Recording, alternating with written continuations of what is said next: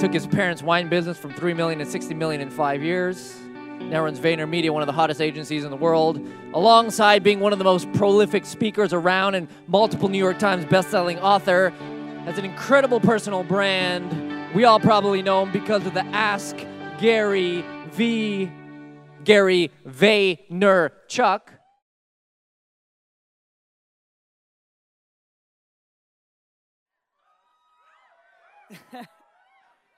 Uh, I love you back, bro. Uh, thank you so much for such an unbelievable welcome.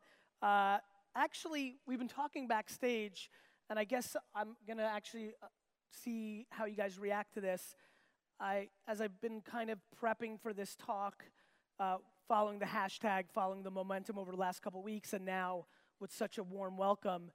I, I feel like I'd be doing a disservice if I kind of spent, you know, the 73% of this talk on stuff that you've seen on YouTube or have seen me before do. So I'm of the mindset of possibly going into a complete hour of Q&A. Um, but I can also give a talk. I, I, why don't we do this way? How many people would like to start lining up and go into Q&A, see where that takes us, and then I'll do a talk on the back end if, uh, if that's not the right direction. Show of hands. Yeah. And how many people want to talk? Fuck, it feels very 50 50. that totally fucking backfired. Shit. All right. Why don't we do this? Why don't, why, don't, why don't we do this? Why don't I start riffing a little bit? Why don't you? Why don't the people that want to ask questions actually line up and start getting behind the uh, behind the mics, and maybe I'll create some fucking weird Toronto hybrid of fucking talk and Q&A and take it from there. So, all right, so let me start talking about some of the stuff that's interesting to me right now. I think that one thing that everybody in this room should be pondering, and one thing that I'm becoming extremely fascinated by, is that we I'm fascinated by the fact that really I'll be able to do this for the rest of my life and I'll be able to continue to build businesses that are successful and yet it's just basically the same shit over and over, which is which is if you go and dissect what I'm about to talk about for an hour now and go watch a 2009 talk, it's basically the same exact strategy. The only difference is, is, that I've put in the time and the effort to understand the contextual differences of the places that we're actually paying attention to. So if that was 2000, if this talk was about how I built Wine Library in the beginning back in 2001, I would still be talking about the one thing that I think connects all of us, which is I don't care what you do here or what your ambition is to solve the world's problems, to start a business, to whatever it may be a B2B business, a B2C business, a product, a service. The number one thing we all battle for, and the number one North Star that everybody in this room should understand, is it's all about attention. Attention is the asset. Once you have the attention, then what you say, what you do, what you put out, the creative is the variable of you being massively successful or nobody giving a fuck, right? And so the thing that I've been doing is very simply not being romantic about where the attention is. I would have loved for it to have stayed on Twitter forever. I moved first, I moved best, I was one of the 20 most followed people on it. And had the world frozen in 2011 and stayed still, and that played out, I would have been in a very nice spot. I didn't want to put in the hours from 1 to 4 in the morning figuring out Socialcam and Vine, which then gave me the strategies and the abilities to be good at Snapchat and Instagram video. But I always know that it is completely irrelevant everything I've done up to this moment if I want to be successful and if I want to be in a place where I'm blessed with the fact that people want to come and see me talk. So, you know, really, it's quite scary to me. Well, I'm thrilled to layer on top of it, but the punchline, and literally I could say this and leave because it's the only thing I believe in, which is you need to understand where the attention is. The better your product or service is, the more successful you're going to be. Because I promise you one thing there's no marketing strategy or tactic that I'm to be able to tell you that if your product is shit, it's not going to work. right? So it's better if your thing is good, your wine store, your book, your sneaker, your SaaS product. It's better if your thing is good. However, the punchline of everything I believe in and the things that have given me opportunities to be successful is where is the attention right now that is underpriced? And that's a very important variable. TV and outdoor and billboards and Google AdWords and all this stuff, they still work. They just don't work as well for the time and financial allocation as the moment when they were in their prime. Facebook works ridiculously well right now if you're an actual practitioner of it. And in 36 months, it won't work as well because it will be more expensive to achieve the same exact result as you do today. I'm not spending time on Musical.ly right now for any other reason than if it actually pops and goes mainstream and ages above 8 to 12 year olds and becomes a platform. Because don't forget, just five minutes ago, Facebook was only for college kids. If it does that, I want to have the land grab, the 100,000 followers I already have on a platform that's only 8 to 12 year old girls, you know, will turn into nothing for me, other than maybe go to fucking jail, you know. you know, is is going to turn into nothing for me unless it ages up. But when it does, I'm there and I win. My game is quite simple. I want to buy up beachfront property and build the best buildings and restaurants and homes. And as long as I'm right one out of three times, the ROI was positive for all the work. It blows my mind how many of you in marketing and business drew a line in the sand and did not want to start a Snapchat account earlier this year because you were scared the amount of time and effort would, that you would put into it wouldn't have a result for you when you have to realize that's the only thing you should be doing rinse and repeat rinse and repeat on every platform until you have your moment of your arbitrage. I've had four to five significant moments of this day trading attention.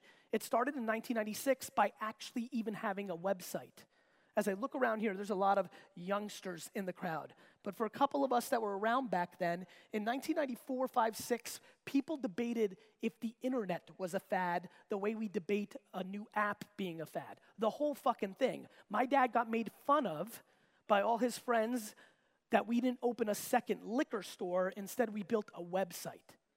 Right? That was the first being right about underpriced attention, because $15,000 to build a website is a hell of a lot less than a million dollars to build a liquor store, and that website generated $40 million in sales. In no way would have that liquor store done that. That was the right rub. I did that in tactics by other moves, including email. How many people in this audience have done email marketing in their career? Raise your hands. Wow, awesome. That was awesome. Um, this is going to be even more awesome. In 1997, I had 200,000 people on an email newsletter that had 91.3% open rates. Don't clap for me. I'm no hero. It was just a timing thing. It was because all of you assholes hadn't started email marketing yet.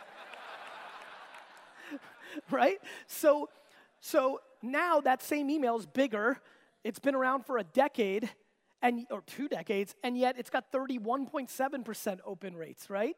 I mean, the, the open rates is one thing. I think it had at one point like 59% click in the email to add to cart. It was unbelievable. We built the business on it. Then Google AdWords came along, right? I literally, thank God I wasn't making videos back then. I was like, this Google thing is stupid. Why don't they have ads on the homepage? you know? But when Google AdWords started, I bought the word wine for five cents a clip because Back then, the minimum was five cents, not 10 cents a click. And I owned it for nine and a half months before anybody bid me up. And that was the arbitrage. Now, that same term, wine, is a $4.37 word, right? It's, it's no different. It's, but there's millions of stories of me doing that where it didn't work out, hence Socialcam. Or if you're hardcore Web 2.0, how many of you remember Plurk, the thing that was the next Twitter, but it went this way instead of this way? I mean, it was fucking crazy. Anyway, and so basically, my core moves were a website, an email newsletter, a Google ad campaign, and then for a lot of you, you may know this, my career took its biggest turn when three months after it came out, there was something called YouTube. I looked at it. I'm like, I think this is gonna be big. And within the year of YouTube being in existence, before any one video had ever hit 1 million views, I started a 20 minute wine show called Wine Library TV. And it worked. It was the first time that content was driving sales for me. Weirdly enough, on a show where I was panning my own wines. And it really changed the course of my career in many ways because it drug me more into the Web 2.0 world. YouTube sold for $2 billion. I got freaked out by that. I said, this talent can do more for me. So I decided to invest in the next things that I believed in. In order, those three things were Twitter, Facebook, and Tumblr. That was good.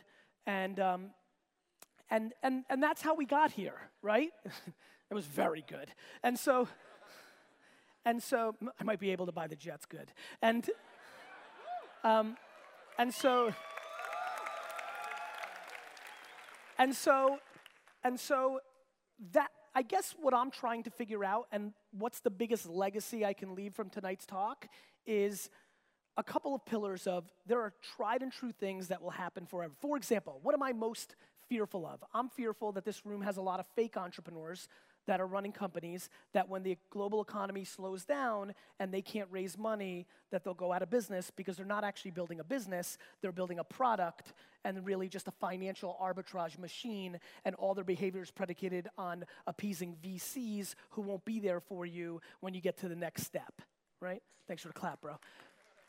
So that i'm worried about and I'm worried about a lot of different things the supply and demand of everybody doing the same thing, right? There's a million things I'm worried about, or what are dangerous things for all of us in this room.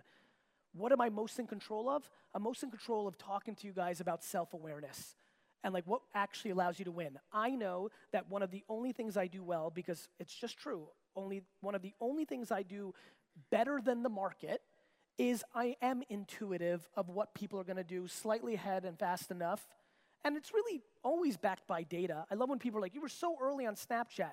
Yeah, after it spent a year on the top of the App Store, right? It's just that I'm willing to put in the work that so few others are because I view it as the cost of entry, not a risk move. And I'm stunned by how many people could go to a conference like this, know who I am and the other speakers are, and continue to poo poo innovation changes because it's not convenient to your work ethic or how you're making money when you have the audacity to want to live the life that you actually want to live in this room. And to me, that's the punchline. Like in a world where in the world where there's no fucking way you're here tonight in this room and you don't have massive ambition and you are seeing the world in a different way than the masses, don't go get caught up in our bubble. You are seeing the world in a different way than 99% of people. I just don't understand when you're asking for the fruits at this high of a level, why so many of you are not putting in the work. I have startups that I'm an investor in right now that have three months worth of money left, have no money coming their way whatsoever. The product is shit. They're out of business in three months, and they went to fucking Coachella.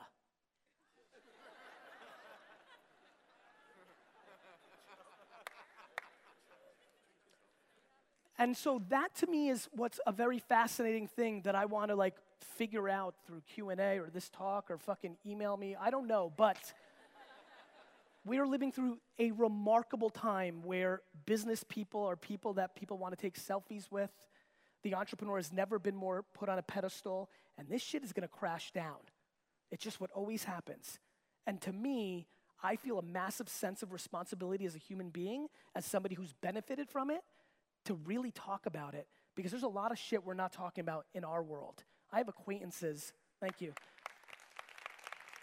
I mean, not to go Debbie Downer, and I'll get out of this very quickly, but I want to get this off my chest. I have acquaintances that are in deep depression, and if you're paying attention to the tech business world, there's people that are committing suicide because their businesses are not successful, and yet our entire world is saying anybody can do it. It's so easy. Celebrating when people raise money.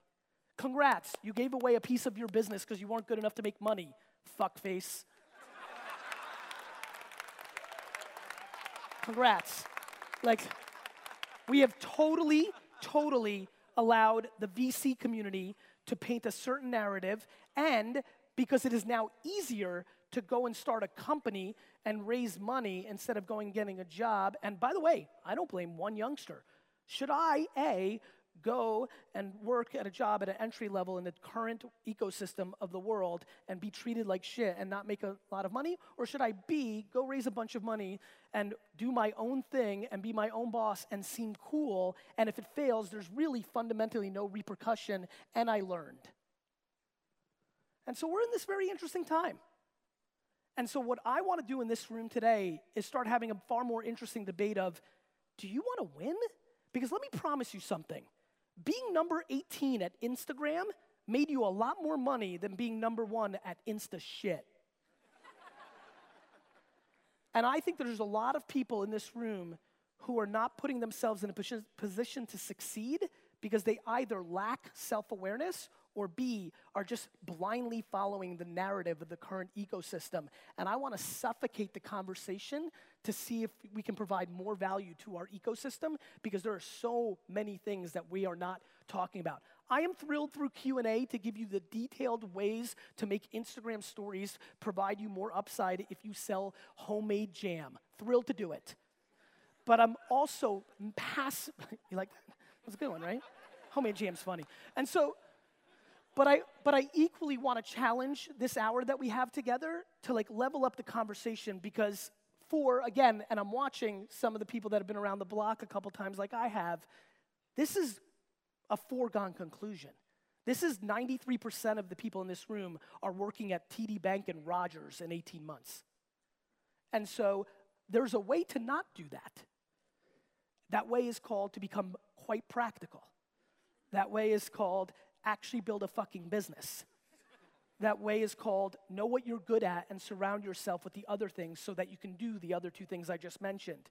The problem is that shit is not as sexy to talk about. I'm here to fucking talk about it.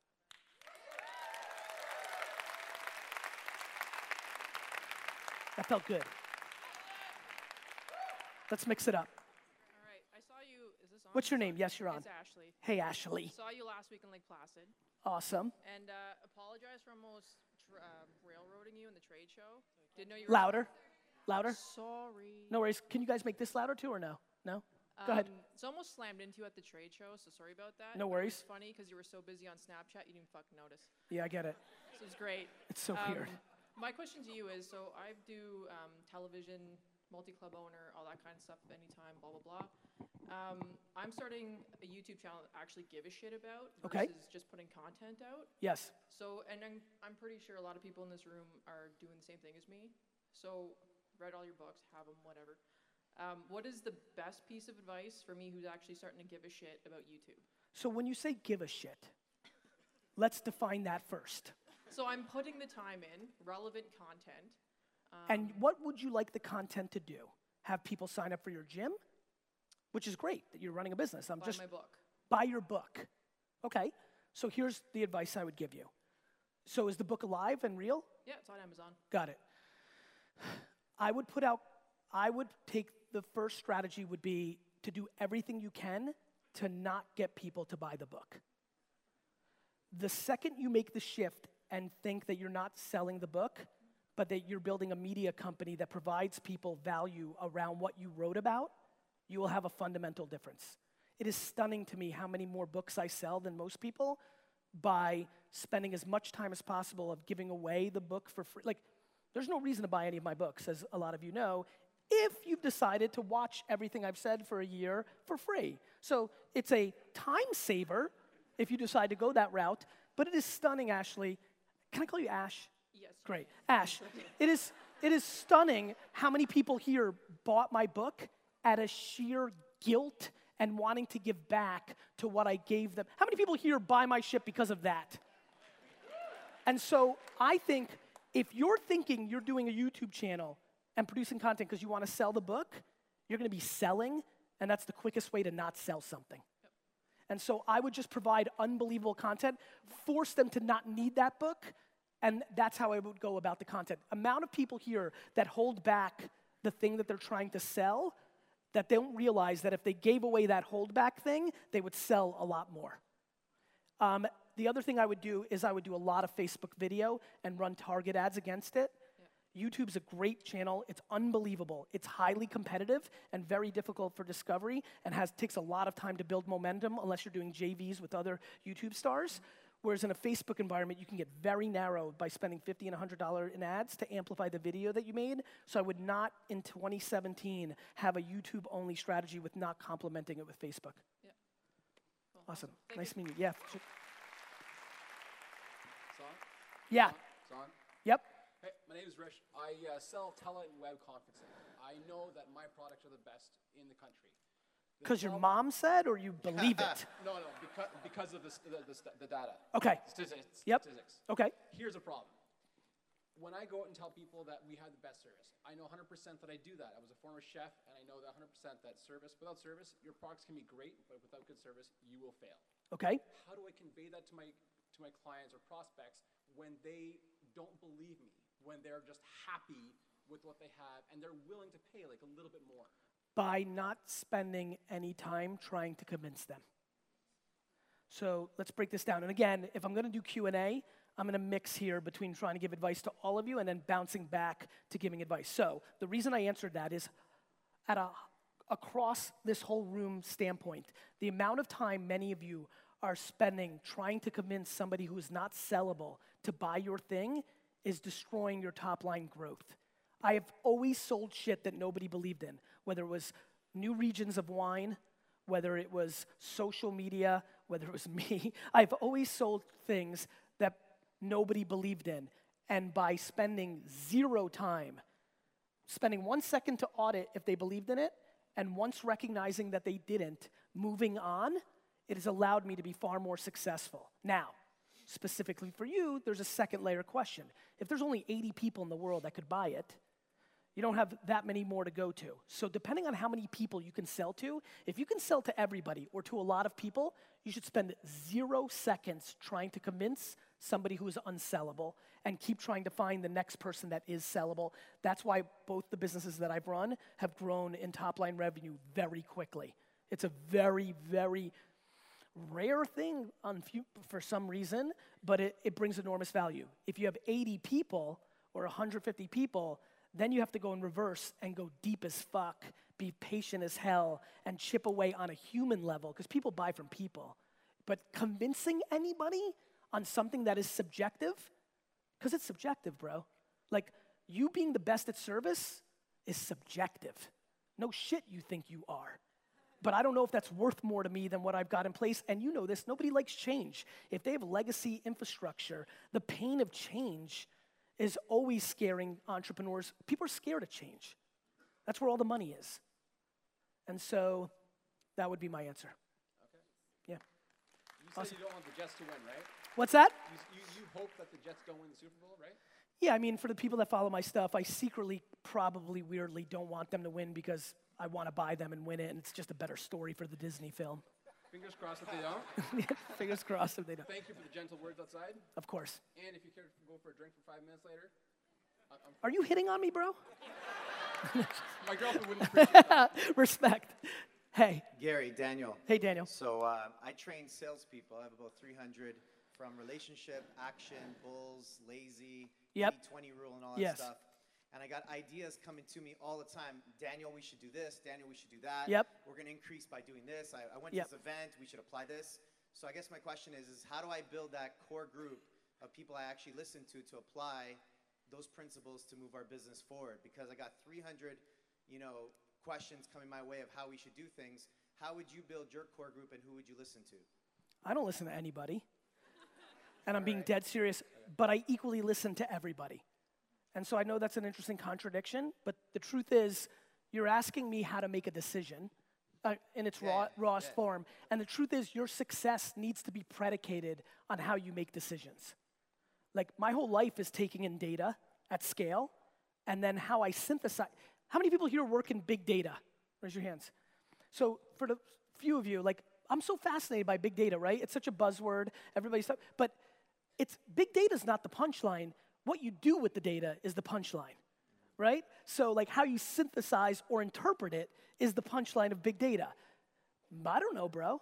Do you, do you care that if that person has a good track record or a bad track record in the I past? for sure don't. Michael Jordan sucked on the Wizards. It's true. Yeah.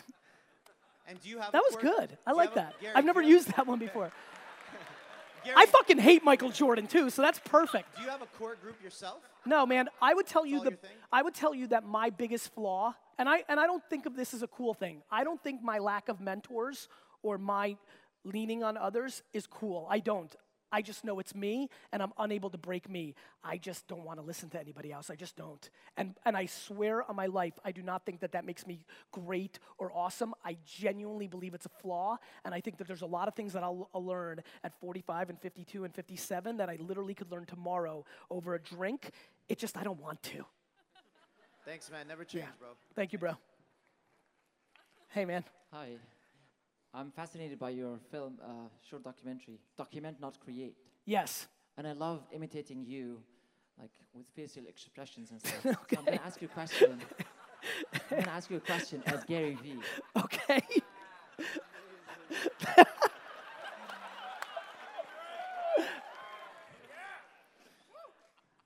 Right, everybody? you look at Beyonce today. You look at Barack Obama today. You don't look at how much work they've put in their game. You can tell me I work smart. I don't work hard. I can tell you something, asshole. I work smart and hard too. Thank you so much. So, uh, I started this project called What Would You Do?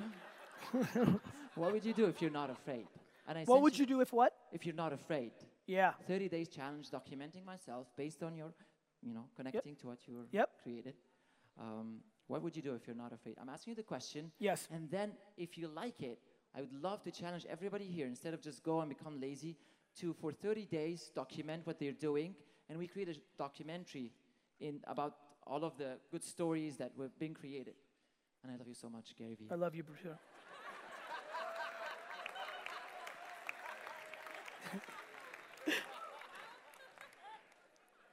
So what's the question? the, qu- the question is, what would you do as Gary Vee today, today, if you're not afraid? You know, it's interesting. I I I'm going to tell you something. This is a very I'm, I can't believe I'm going to go there. So I I got really lucky. I'm stunningly unafraid in my lane. Right? Like one of the things that I implore so many of you to really debate why I preach self-awareness and I don't speak to how to find it because I don't think I know. I think you need to talk about the shit you know. Here's what I know. It's fucking important right? How you get there, I don't know. I think there's a lot of hard wiring. I think there's a lot of parenting issues. I think there's a lot of other people that can tackle that issue. But the reason I almost feel like I never, I'm like living life completely unafraid is it's, I won't go out of my comfort zone, my lane in business and this. Like if this was 40 million people, I'm so cozy because I'm talking about my shit. If they gave me a piece of paper to read to you right now, I would shit my fucking pants because I can't read.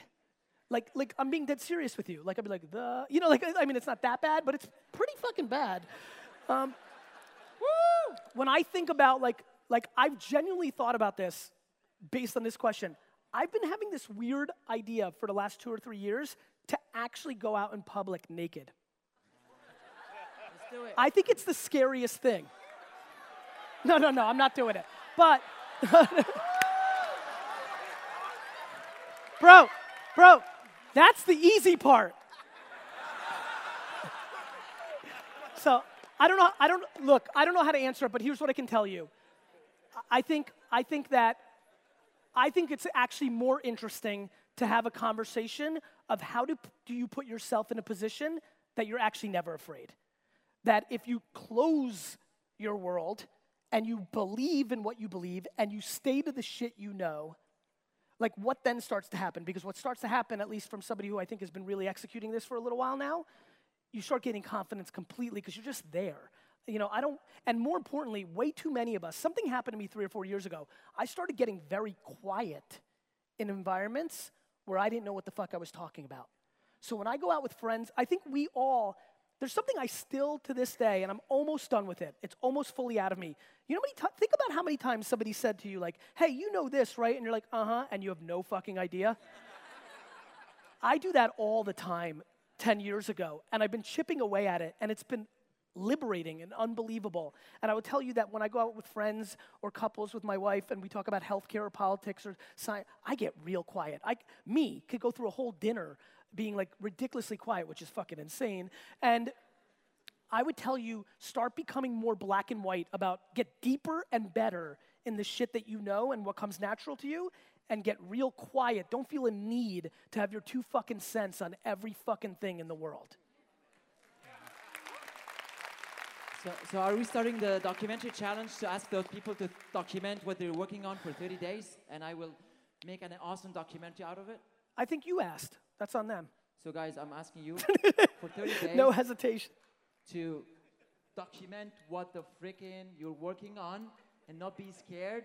And we're gonna make an amazing kick-ass documentary about it for 30 days. But don't Mohammed Al-Borno here. but don't do it unless he sits the rest of this talk without a shirt on. Oh. so I should stay the rest of the talk without shirt. Yes, in a seat though. You need to get out of the mic. You've Okay. taken up too much time. Yeah, Thank you, everybody. you're welcome. Hey Gary, my name Hey. is. Ri- hey Gary, my name is Richard. Uh, Hey, Richard. My daughter's 17. She's going to a meeting tonight with my wife Yes. to discuss with her school uh, her university options, what she wants to do. She's incredibly courageous, marketing mind, communications mind. I'm taping you right now, and I'd like you to talk to her like she was your 17 year old daughter in terms of how she should consider her university career, how she should maximize that experience to prepare her for the world that you see she may be entering into. Oof. Um, so, Her, her name is Kiara. Kiara, I have no idea what's about to happen, but it's about to get interesting, Kiara. Here's what I would say, Kiara. I would tell you that there's not a school on earth, not a university or college that exists that is even remotely equipped to educate you properly on communications and marketing in the world we live in today. So, I have no interest, Kiara, to get your mom and dad mad at me, but I would tell you that here would be my four year strategy. I would go to university, especially, is she going here in Canada? She's, she's talking about NYU, she's talking about San Fran. Is she collecting debt or you guys paying for it? I think she's just enamored by big brands. But is she going to pay for college? Yeah, well, we're, yeah, we're paying for it. So she's not collecting debt. No, well, yeah, I, apologize. We're paying for it, and yes, she's going to have to collect debt along the way. All right, Kiara, you're going to have to have a weird conversation with your mom and dad. because the first thing I'm passionate about is for you to not have any debt. Because if you're going to go to a business that is going to sell you a shit product that you are then going to pay compounded interest in that you can't even declare bankruptcy to get out of, that's called extortion, fucked up, fucking crazy ass shit.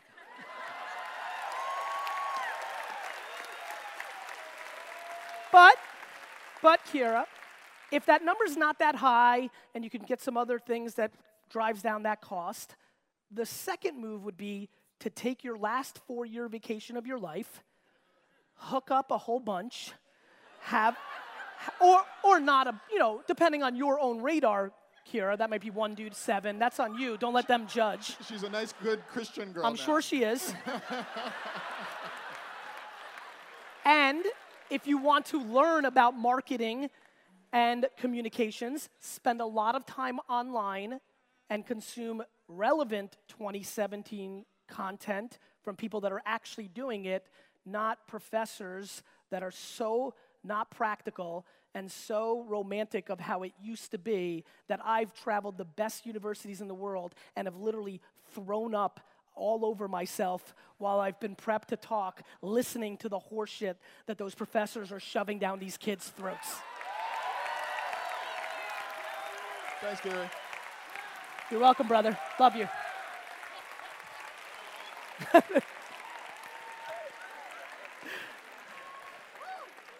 All right, let's calm it down.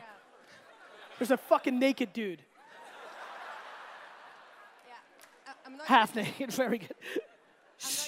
I'm not, g- I'm not gonna try to imitate you. I have an accent, so it's kind of difficult. Understood. but, but you are my role model for business and for confidence. I want to tell you. Thank you very much. And um, I provide a service. I help uh, product-based businesses grow their business faster, make more money. Okay. And my question is around calls to action for people who provide a service. Okay. I- I'm already really focusing on providing a lot of value in Yes. everything I do, blog post, video, etc.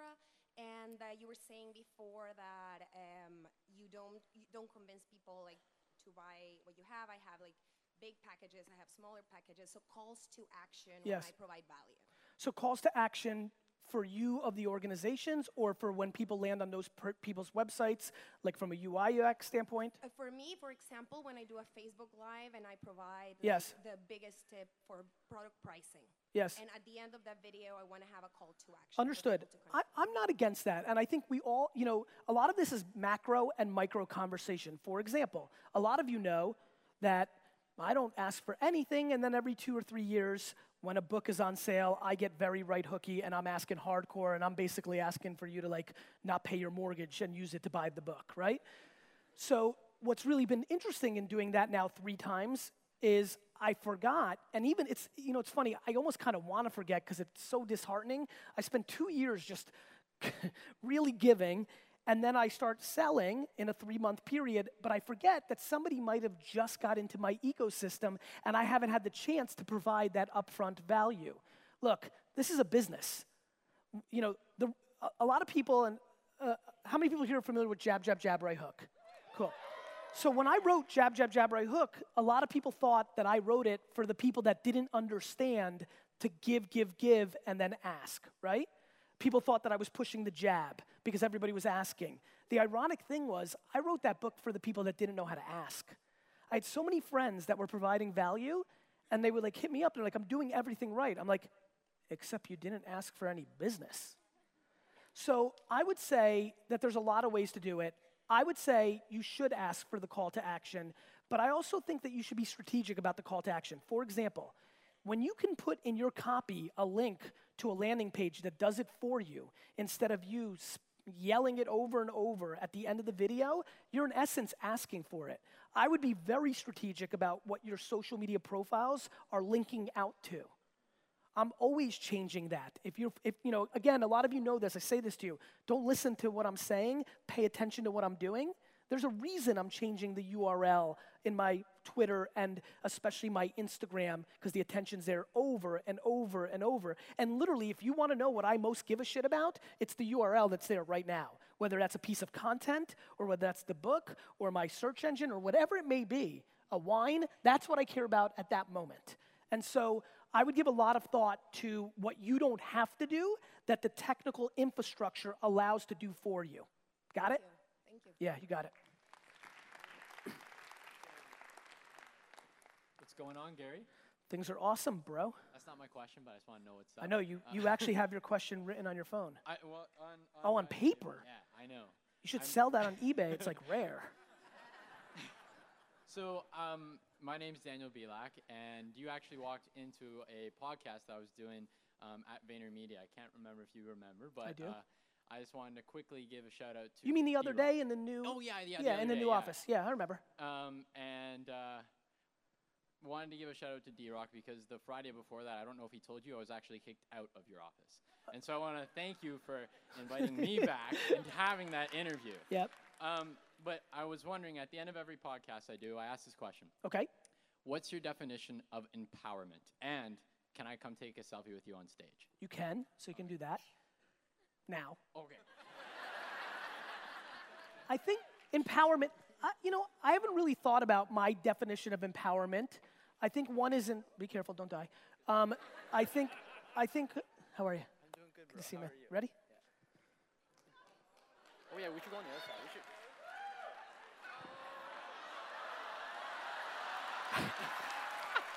You're a piece of work. You're a piece of work.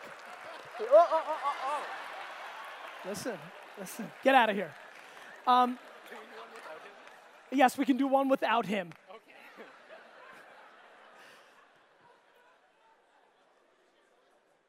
Thank you so You got it, brother.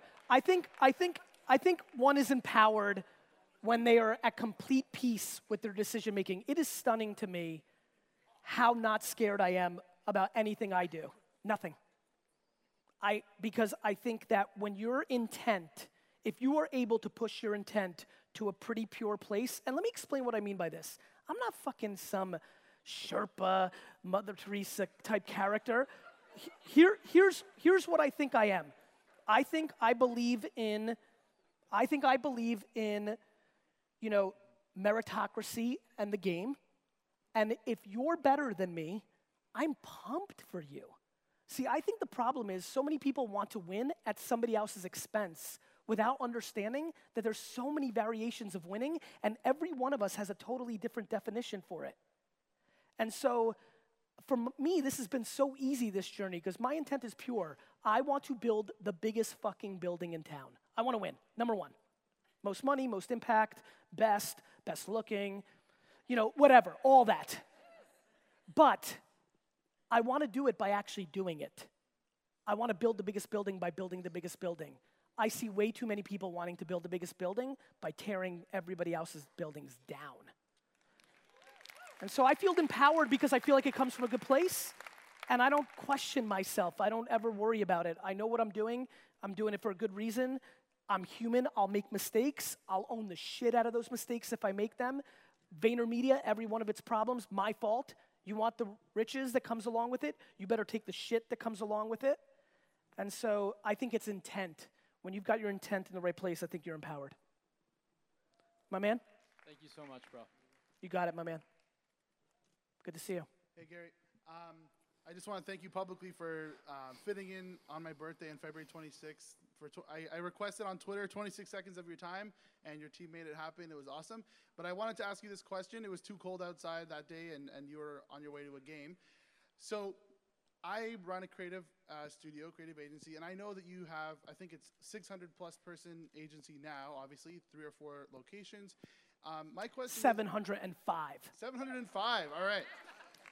You got to keep updating the bios everywhere. I get it. Go ahead. So my question is, you never really talked about how you how you would go from like you know two or three people, five people to 500, right? It's a, it's a huge, uh, it's a dramatic shift. What are, what would be like your key hires or your key strategies from? There's so many solopreneurs here, individual Yes. entrepreneurs.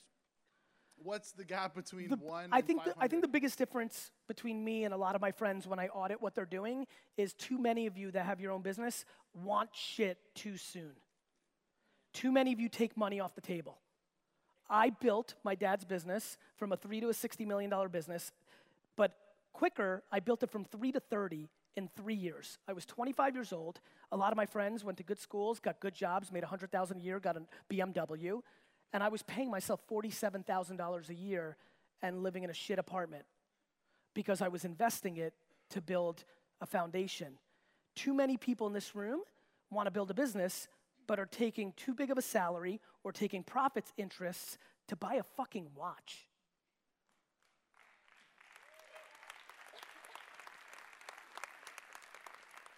Maybe you can go on one vacation, not four, Rick. And so, and so I think, I think there's several differences. I think I'm dramatically more talented than everybody in this room in selling, so that helps me grow faster. I think I give a fuck way more about people than most people in this room, which allows me to have continuity of team and care about HR. So for me, the way I built my companies are HR and sales and not taking money off the table to buy dumb shit. Cool. Thank you. Hi, Gary. My name is Michelle. Hey, Michelle. Um, since I've been waiting in line, Yes. you answered pretty much every question that was rolling through my Awesome. head. Awesome. Nice meeting you. No. Next. Oh, oh, sorry. sorry. So sorry. I was just wondering if I can come up there and get a selfie with you. For sure. Because I love you so much. I love you so much. Cool. Who's next? What's up, man? Hey there, James again. Hey, and, man. Uh, I'm the host of the Dynamo Show on Rogers Television. Awesome. That's not what I'm going to ask you about. But it was a tremendous plug, and let's clap it up for the hustle. Yeah, yeah, yeah. Thank you so Oh, thank you. Straight up, I have four friends that have died from drug overdoses. I have one friend that's died from gang violence. I spent time in prison. I resonate with Dan's story. Yep. Uh, brought me to tears. Yep. I ran out and gave him a hug. And uh, first off, I want to thank Giovanni for bringing you and the rest of these amazing speakers.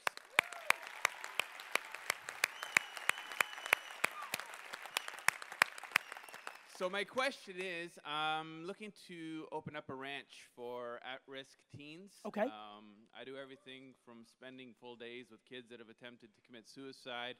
I work with a gang exiting program in the Jane and Finch region, and uh, they need a permanent facility. Yes. Uh, I found a facility. It's 2.6 million. I could probably buy it for two million. I need to do a one million dollar raise. Okay. From social media. Your professional opinion. what's the best and most effective way to do that? Well, I mean, look, a lot of the Kickstarter platforms are out there, right? You make the video, you get the emotional play, you get the right one or two funders, it creates virality. The problem is that's a 1% to 3% chance, right? But I still think you should do that. I think you, you know, you can definitely get somebody to create. I'm sure there's three people that will raise their hand now to do the video work on that project, and away you go. There you go. The dude with no fucking shirt, of course. 30 days, baby. 30 days. Anyway, With their clothes on. clothes off. Um, here's what I would say I would say you should do the following. I, I think you should do enormous amounts of homework on the people with Dan's profile, the tens of thousands of people that can associate to that story. And I think that you should make a video, and I think you should email it to them.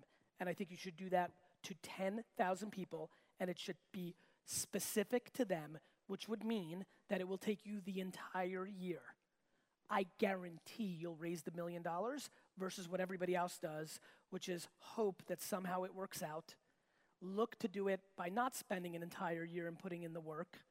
And so I think you should go home, map the 10,000 most likely people to give you between 5,000 and 1 million. Literally, the ninth person you ask that is a high net worth individual that connects with your story may give you the million in one shot.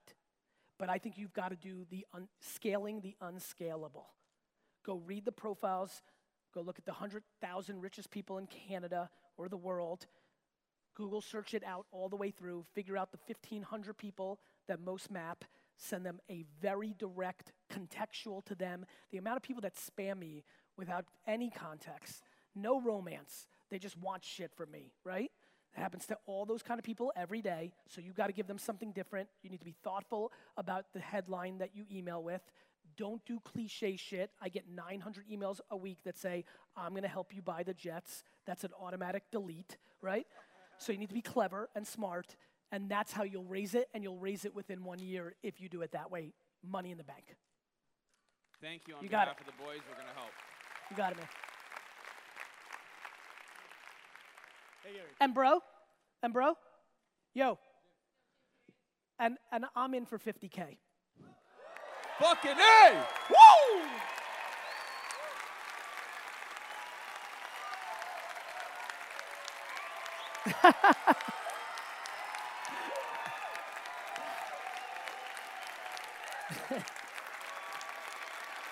Let's move it. Let's move it.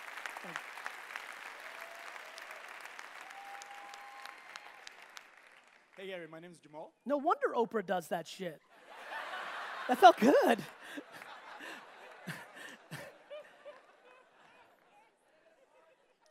My name is Jamal. Jamal. Uh, Gary, my question is um, you talk a lot about uh, go- how uh, giving people their time back is really powerful and important. Yes. And I read an article you wrote about how virtual reality is going to be the next big thing in the next maybe five to seven years, such as like the iPhone or the internet. And so my question is, which industry do you think is going to utilize virtual reality the most in terms of saving time? And what are you looking for as an investor in a virtual reality business? So, I'm not sure. You know, just like I believe that the internet was going to be the platform that we lived our lives, I definitely believe that something like VR is where we're going to live our lives. I think in that article I talked about five to seven years before we saw the beginning stages, and the article was more predicated on it's coming, but way too many people think it's coming now. There's a lot of people investing in VR and think in 24 months we're all going to be walking around with headsets. It's not happening. We're just so far away from be- human behavior on that level. But over 10, 15, 20 years, if we're in contact lenses, I mean, things change very quickly. You know, online dating 10 years ago was the most taboo, weird shit ever. Now 98% of this room is swiping to the right, right? So, so, so I would say left. Uh, you're, you're pretty, you're tough. Fuck.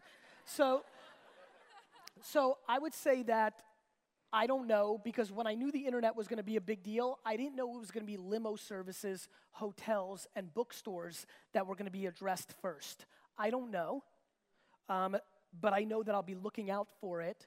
I think the thing to think about is not so much which companies to invest in, but where are the opportunities? Like, what do we do now that requires us to leave our apartment that we, VR may be better than our cell or the internet, whether that's shopping, because we can see the product on us.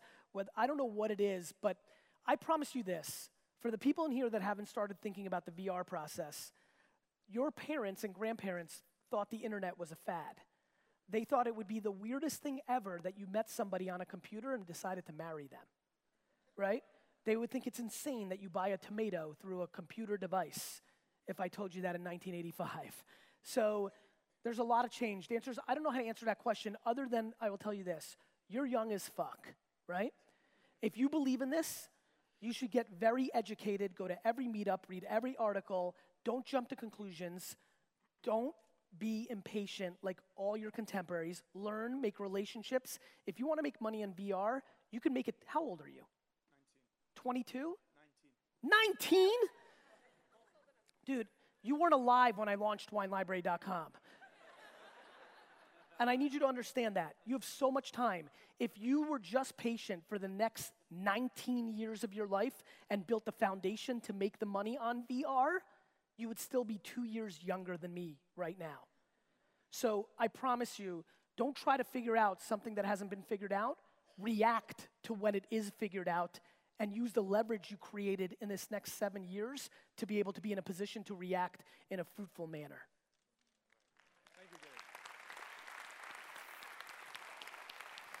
What's up, my man? Gary? Yes. Thanks for everything. Thanks for your time. My question is what is your biggest challenge right now, and how can I or we help you overcome it? That's very sweet. Um, I, uh, first and foremost, another flaw of mine is I have no interest in anybody helping me do anything. It's a very immigrant kind of like it's like the most vis like I almost punched you in the face for that question.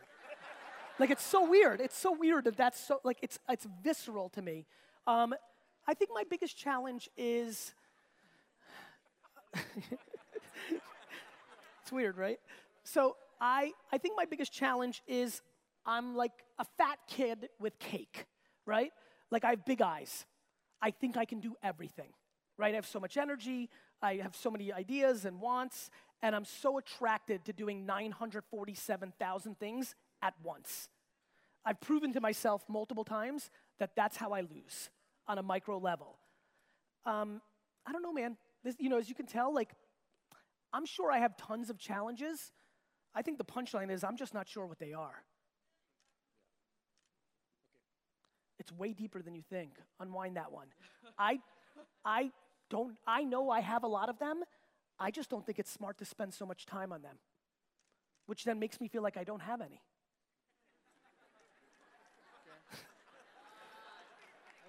I think so. Like, I'm, I, like, you, that's, thank you so much for the question, but I'm like, I don't know. We all have challenges. Like, I don't know. Like, my ankle hurts. I, like, I don't know.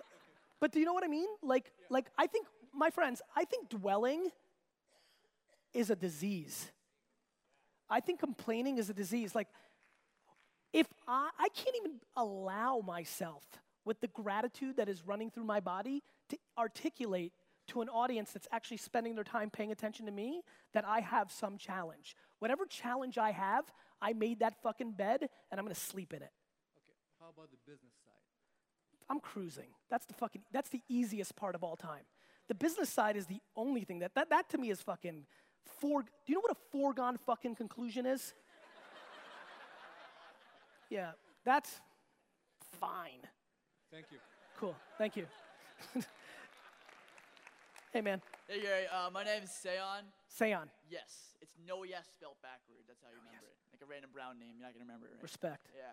Um, what I love most about you is, besides the motivation, hoorah, you give such actionable advice. It's like one, and this this feeds into my question. About a month ago, a, a switch flicked in my head. It was like, wow, I got to be helping people on a regular basis to build that leverage, and that comes from you just keep continuously you know, Pounding. pounding 5149, 5149.